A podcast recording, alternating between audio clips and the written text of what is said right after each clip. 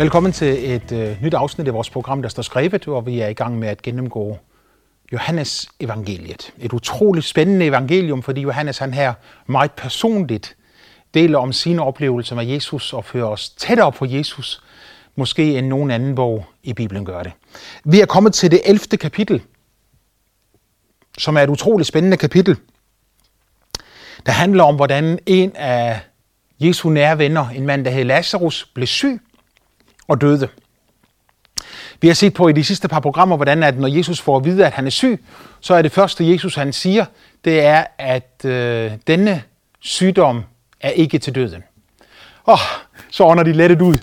Dem, der sender bud til ham, og hans disciple ånder også lettet ud, og så siger de, rigtig fint, så betyder det, at, øh, at øh, Lazarus han ikke kommer til at dø. Denne sygdom er ikke til døden. Nogle få timer senere, så er Lazarus død. Og Jesus fortæller sine disciple, at han er død. Og jeg kan næsten forestille mig, hvordan nogle af dem står der ved siden af, og, og håbløsheden fylder deres hjerte, og de tænker, at vi troede lige, at nu havde vi oplevet Guds kraft, Guds nærvær, Guds herlighed. Men så gik det modsat af det, vi troede. Det gik modsat af det, Jesus sagde. Han sagde, denne sygdom er ikke til døden, og nu er manden død. Øh, men det er jo bare sådan, at øh, man skal ikke bedømme en situation, før den er færdig. Man skal ikke bedømme en kunstmaler, der maler et fantastisk maleri, før han er færdig med at male det. Øh, det menneske, som kommer ind i hans galleri, når han er halvvejs igennem maleriet, og så lægger armen over kors og begynder at bedømme hans kunstværk, og så sige, nej, hvor er det elendigt, hvor er det håbløst. Øh, det er jo et menneske, som er rimelig ufornuftig. Vi ville sige, vent lige til han er færdig. Sådan er det også med Gud og Guds handlemåde med dig i livet. Øh, der kommer mørke perioder, ulykkelige ting sker, onde ting sker ind i et hvert menneskes liv. Gud vil altid være med dig. Vandrer jeg ind i dødskyggens dal, frygter jeg ikke for ondt, for du er med mig. Han vil aldrig svigte dig, han vil aldrig forlade dig, men han vil altid være der, tæt på dig, bære dig og føre dig igennem. Jesus siger faktisk til sine disciple, øh, når han fortæller dem, at Lazarus er død, så siger han, for jeres skyld er jeg glad for, at jeg ikke var der, da han døde, men lad os nu gå til ham. Jeg er glad for det, siger han så, for at I må komme til tro. Så Jesus siger, at i denne konkrete situation, hvor Lazarus er syg og hvor han dør, så vil Gud gøre et mirakel ind i hans liv, som vil skabe en troens kraft i deres hjerter, som så det. Tro er en kraft, igennem hvilken Gud arbejder. Rigtig mange af de ting, som sker med os i vores liv, er faktisk for, at Gud han kan forme os og bringe os ind på et højere niveau af tro, håb og kærlighed. Han er ikke tilfreds med, at vi lever vores liv på anden klasse eller på tredje klasse. Han vil have os derind, hvor vi har liv og liv i overflod. Og når vanskelige ting sker, så bliver det sådan, at troen den begynder at vokse frem i vores liv, hvis vi går igennem på den rigtige måde. Øh, det var som ham manden, som kom gående øh, hen af, af vejen, og lige pludselig så stødte han hovedet direkte ind i en væg. Og han står der og jamrer og, og, og, og har ondt i hovedet, og han vil så gerne videre, men, men der er en væg foran ham, og han aner ikke, hvordan han skal gå videre. Så han står der med bøjet hoved og har ondt af sig selv, og bulen vokser frem i panden, og han synes, det er forfærdeligt alt sammen. Indtil en røst siger til ham, prøv at løfte dit hoved op. Når han så løfter hovedet op og begynder at se lidt højere op, så opdager han, at det han kalder en væg, i virkeligheden er et trappetrin. At her kan han komme op på et nyt niveau. Han kan stige et trin højere op. Og for at komme videre i livet, så er han faktisk nødt til at komme op på næste trappetrin. Det er den udfordring, Gud lader møde os i vort liv, når vi møder prøvelser og vanskeligheder, som vi ikke forstår og ikke begriber, men som Gud tillader sker i vort liv, for at troen skal vokse op og komme op på et højere mål.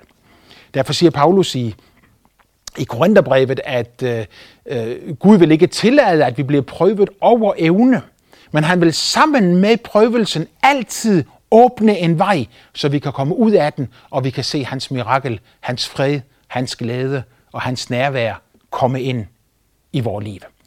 Øh, Jakob han siger i sit brev, mine brødre, I skal regne det for udelukkende glæde, når I kommer ind i mange slags prøvelser.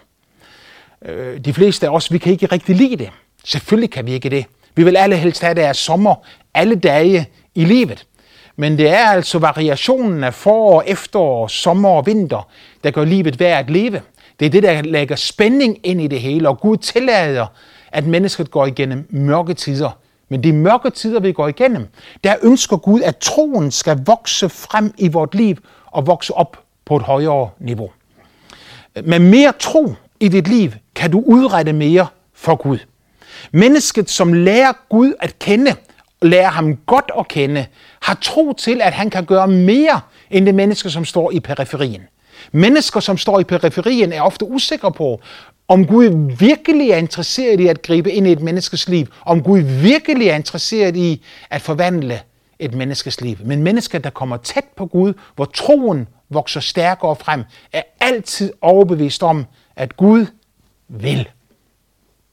Han har aldrig sagt nej. Den, som kommer til mig, siger Jesus, vil jeg ikke støde bort. Det kan godt være, at han arbejder med os på en måde, som vi ikke forventer, virker på os på en måde, som vi ikke har regnet med. Men han elsker os højt, ubetinget, helhjertet med alt, hvad der er i ham. Denne tro er en fast tillid til det, man håber. En overbevisning om ting, man ikke ser. Når mennesket begynder at få tro på ting, som er usynlige, og den tro, den er så stærk, at den kalder de usynlige ting ind i den synlige verden, så begynder vi at nærme os den tro, som Jesus selv havde. Når han siger til sine disciple om Lazarus, denne sygdom er ikke til døden, så er det jo fordi, han allerede har været inde i forbøn. Han har været inde i sin fars nærhed. Og før disse ting skete, så har faderen visket til ham og sagt til ham, Jesus, nu kommer der nogen til dig og fortæller dig, at Lazarus er syg. Og Gud har vist ham i forvejen, at han vil opvække Lazarus fra de døde. Så når det budet kommer, så siger Jesus, at han ser frem til afslutningen. Denne sygdom er ikke til døden. Han taler ikke om processen, han taler bare om afslutningen. Når Lazarus så dør i processen, så er det, at de andre giver op, men Jesus han holder fast ved det ord, som Gud havde talt til ham, for han havde fast tillid til det, han håbede på, og han var dybt overbevist om det, han ikke så. Han så, at Lazarus var død, men han vidste, at Gud kunne kalde ham tilbage igen fra de døde.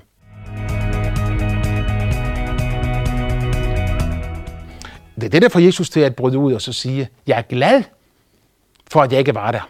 For nu siger han så, kan I få lov til at se Gud gøre et mirakel, som også vil skabe tro i jeres liv, så det vokser noget op i jeres indre.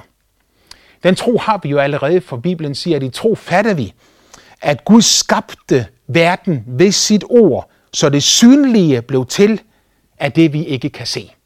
Når vi begynder at tro, at Gud er i stand til at kalde det usynlige frem, at Gud nævner det, der ikke er, som om det var, så forstår vi også, at vi har en Gud, himlens og jordens skaber, som ikke har forladt planeten, men stadigvæk er parat til at gribe ind i menneskers liv. Suverænt efter sin egen vilje, og der, hvor han bliver inviterer til at gøre det.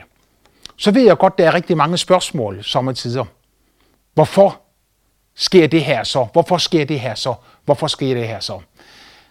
Jeg bruger selv øh, 5. Mosebog kapitel 29 og vers 29 som en nøgle her, for der står, at Gud, de skjulte ting er for Herren, de åbenbare er for os og for vores børn. Så vi kan lære vores børn Guds ord at kende, Guds vilje at kende, Guds tanker og planer at kende. Når der står, at de skjulte ting er for Herren, så betyder det for mig, at når det er noget, jeg ikke forstår, jamen så er det jo skjult for mig. Det er skjult, fordi jeg ikke forstår det. Øhm, og det overlader jeg trygt til Gud.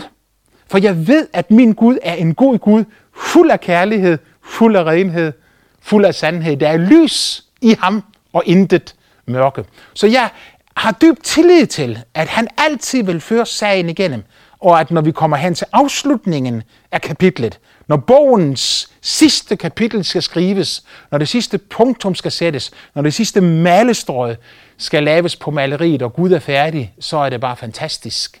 Alt, hvad Gud har gjort, for han elsker os uendelig højt. Han vil så gerne have børn, der har tillid til ham. Jeg ved ikke, om du nogensinde har set den lille øh, tegnestrip, som øh, jeg så engang, øh, hvor der var et billede af en mand, der var gået ud over en skrænt. Øh, og han hang i dette berømte lille øh, trærod, som altid er derude over kanten på enhver afgrund. Der hang han fast, kunne ikke komme op, og hvis han slap den der, så var det bare en dyb afgrund under ham. Så han begynder at råbe om hjælp. Hjælp, siger han. Så er der nogen, der kan hjælpe. På næste strip, der ser vi Gud hører hans råb om hjælp. Når Gud hører hans råb om hjælp, så gør Gud det, at han holder sin hånd ind under mandens krop. Og så siger han til ham med sin store stemme, giv slip.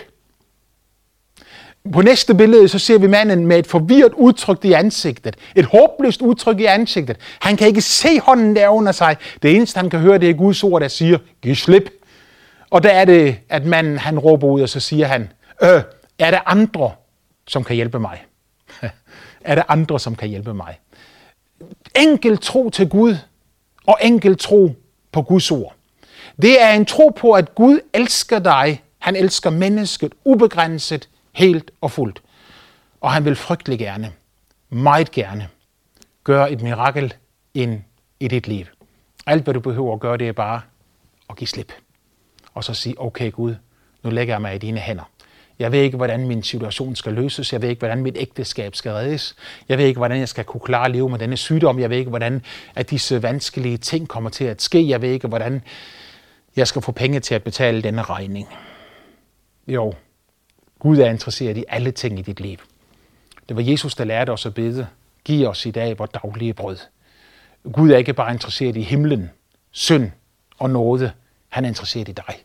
Han elsker dig ubetinget, højt, helt igennem. Og han vil gerne røre ved dig. Bare giv slip og fald ned i hans hånd og lad troen vokse frem i dit hjerte. Når Jesus han kommer frem til det tidspunkt, hvor han står foran Lazarus' grav, så begynder han at græde.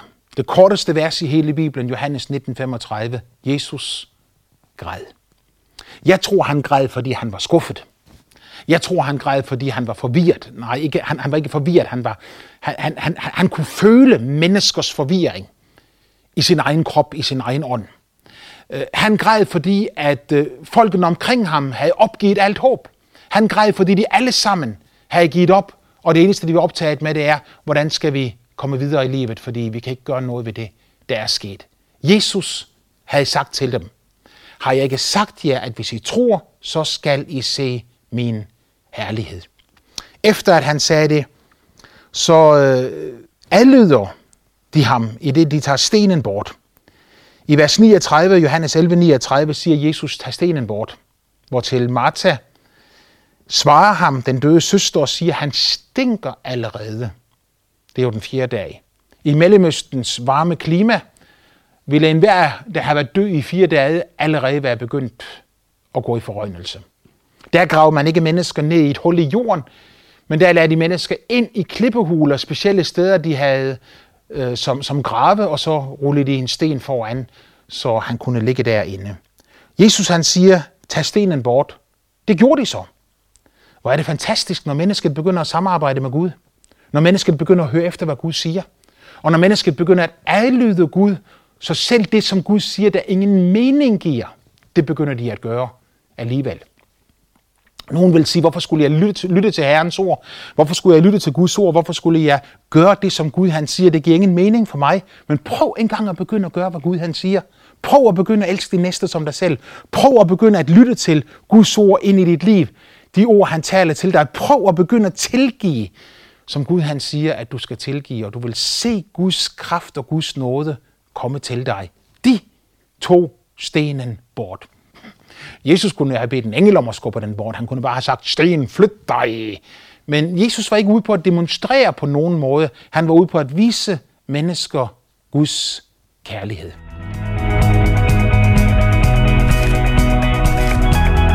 Da de så tog stenen bort, opløftede Jesus sine øjne mod himlen og begyndte at bede. Far, jeg takker dig, fordi du har bønhørt mig. og jeg synes, det er en fantastisk bøn. Jesus han siger ikke, åh far, jeg beder om, at du vil oprejse Lazarus fra de døde.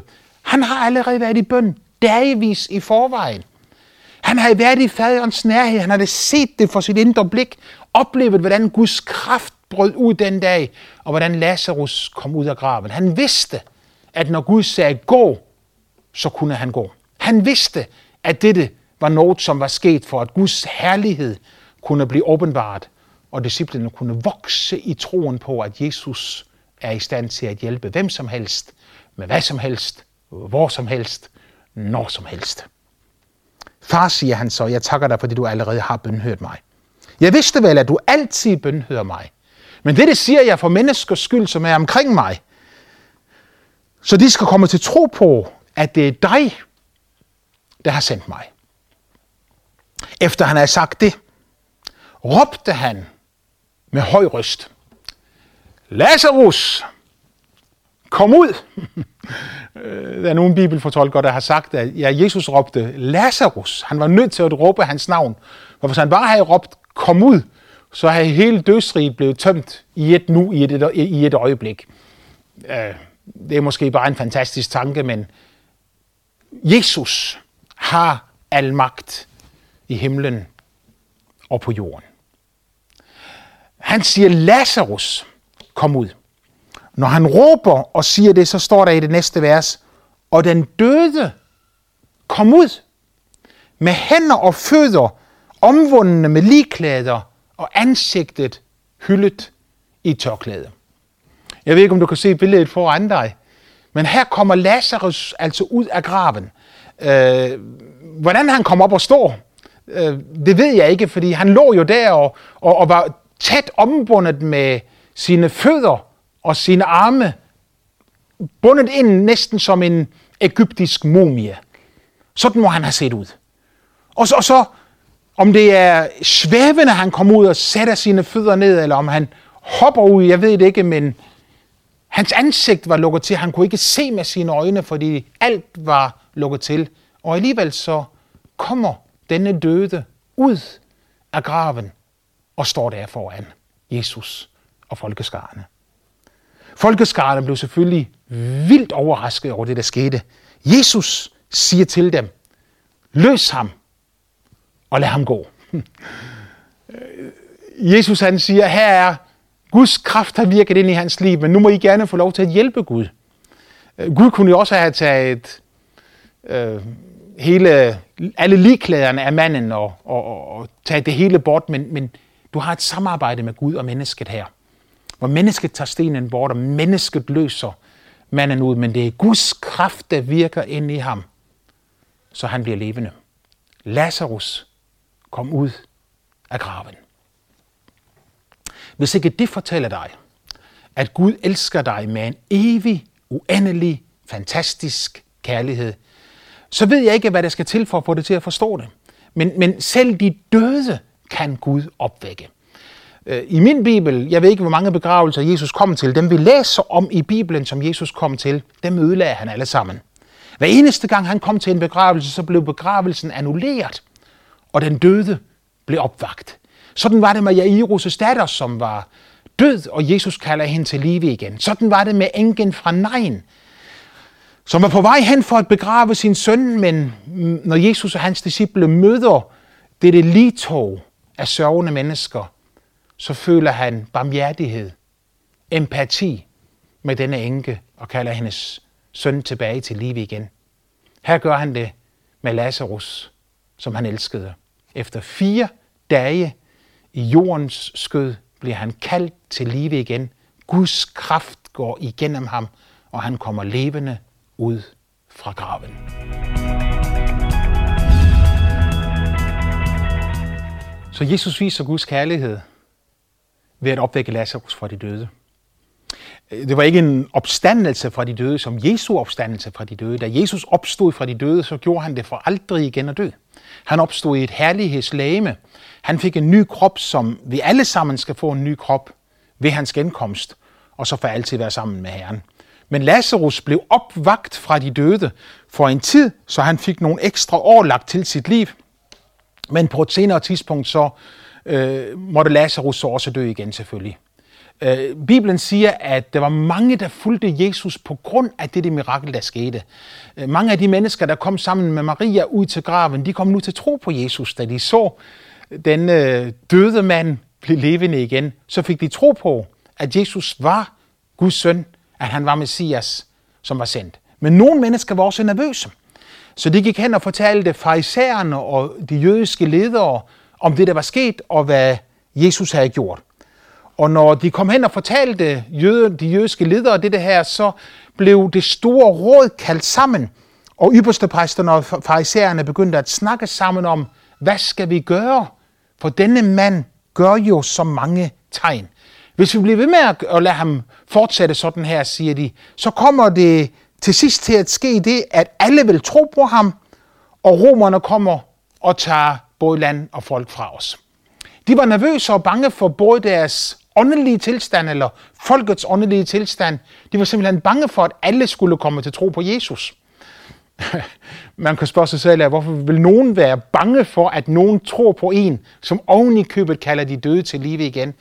Og svaret er jo vældig enkelt, fordi disse folk dermed ville miste deres tilhængere, og de ville begynde at lytte til en anden en i stedet for. Og den politiske angst, som de øh, gav, gav udtryk for her, den øh, er jo virkelig og reel, at hvis øh, der blev mere oprør og så videre, så ville de miste den grad af selvstændighed, som de oplevede, og romerne ville komme og overtage det hele fra dem. Øh, kejseren ville gå til krig imod dem. Der er det, at Kajfas, som er ypperste præst det år, han siger, i forstår da heller ingenting. Og I tænker heller ikke på, at det er bedre for jer, at et menneske dør for folket, end at hele folket går til grunde. Øh, Kajfas var ypperste præst det år, fordi øh, øh ifølge Moselov, så var det jo egentlig sådan, at ypperste præsten, han var ypperste præst forever. Øh, fra det øjeblik, han blev salvet til at være ypperste præst, og så indtil han døde. Men øh, øh romerne, de lavede en ordning, hvor de øh, mere brugte det her som et politisk rænkespil, og de solgte eller øh, fik nogle øh, udvalgte mennesker til at være ypperste præst bare et år ad gangen, og i nogle situationer så var øh, frafaldet så stort, at der oven i købet var flere ypperste præster på samme tid. Fordi Kajfas var ypperste præst, og Gud altid anerkender den øvrighed, som er indsat, så profeterede Kajfas om, hvad der skulle ske med Jesus. Han siger til de andre, I forstår ingenting. Det er da bedre, siger han, at et menneske går til grunde, end at hele folket går til grunde. Faktisk så siger skriften, at han uden at vide det profeterede, altså Gud brugte ham til at tale om Jesu død, og om at Jesu død ikke bare var for ham selv, men at han skulle dø for folket, og ikke for folket alene, men for at samle Guds adspredte børn sammen til et. Det var hensigten med Jesu død, at bygge et læme af trone, som skulle udstråle og leve hans liv i generationerne, som skulle komme bagefter, og også i den tid, vi lever i i dag. Så siger Bibelen, at fra den dag af tog rådet så sin beslutning om, at de ville slå ham ihjel. De tog beslutningen om, om, at de ville slå ham ihjel på basis af miraklet, at han opvagte Lazarus fra de døde. Man kan vel næppe sige, at sandhedskærlige mennesker de reagerer på den måde. Sandhedskærlige mennesker vil jo klappe i hænderne og så sige, ja, når vi oplever Guds kraft, så ved vi, hvad det er for noget. Vi elsker det, og vi takker Gud for det. Men magthungrende mennesker, som ønsker at udnytte andre til deres egen fordel, de har en sådan reaktion, som også de jødiske ledere har her. Og de besluttede sig for, at de ville slå ham ihjel. Bibelen siger, at derfor færdes Jesus ikke mere frit blandt jøderne, men han gik bort til egnene til en øh, by, som hed Efraim, og der blev han så sammen med sine disciple. Øh, I Jerusalem, der øh, samledes de, og det var tæt på påske, og mange snakkede om ham, mange spurgte efter ham, og siger, hvad må der vil ske? Men ypperste, præst og, og, ypperste præsterne og farisæerne havde givet befaling om, at hvis nogen fik at vide, hvor han opholdt sig, skulle han melde det, for at de kunne gribe ham. Jesus kommer tilbage til Jerusalem i påsken. Hvad det sker der, det skal vi se videre på i vores næste program.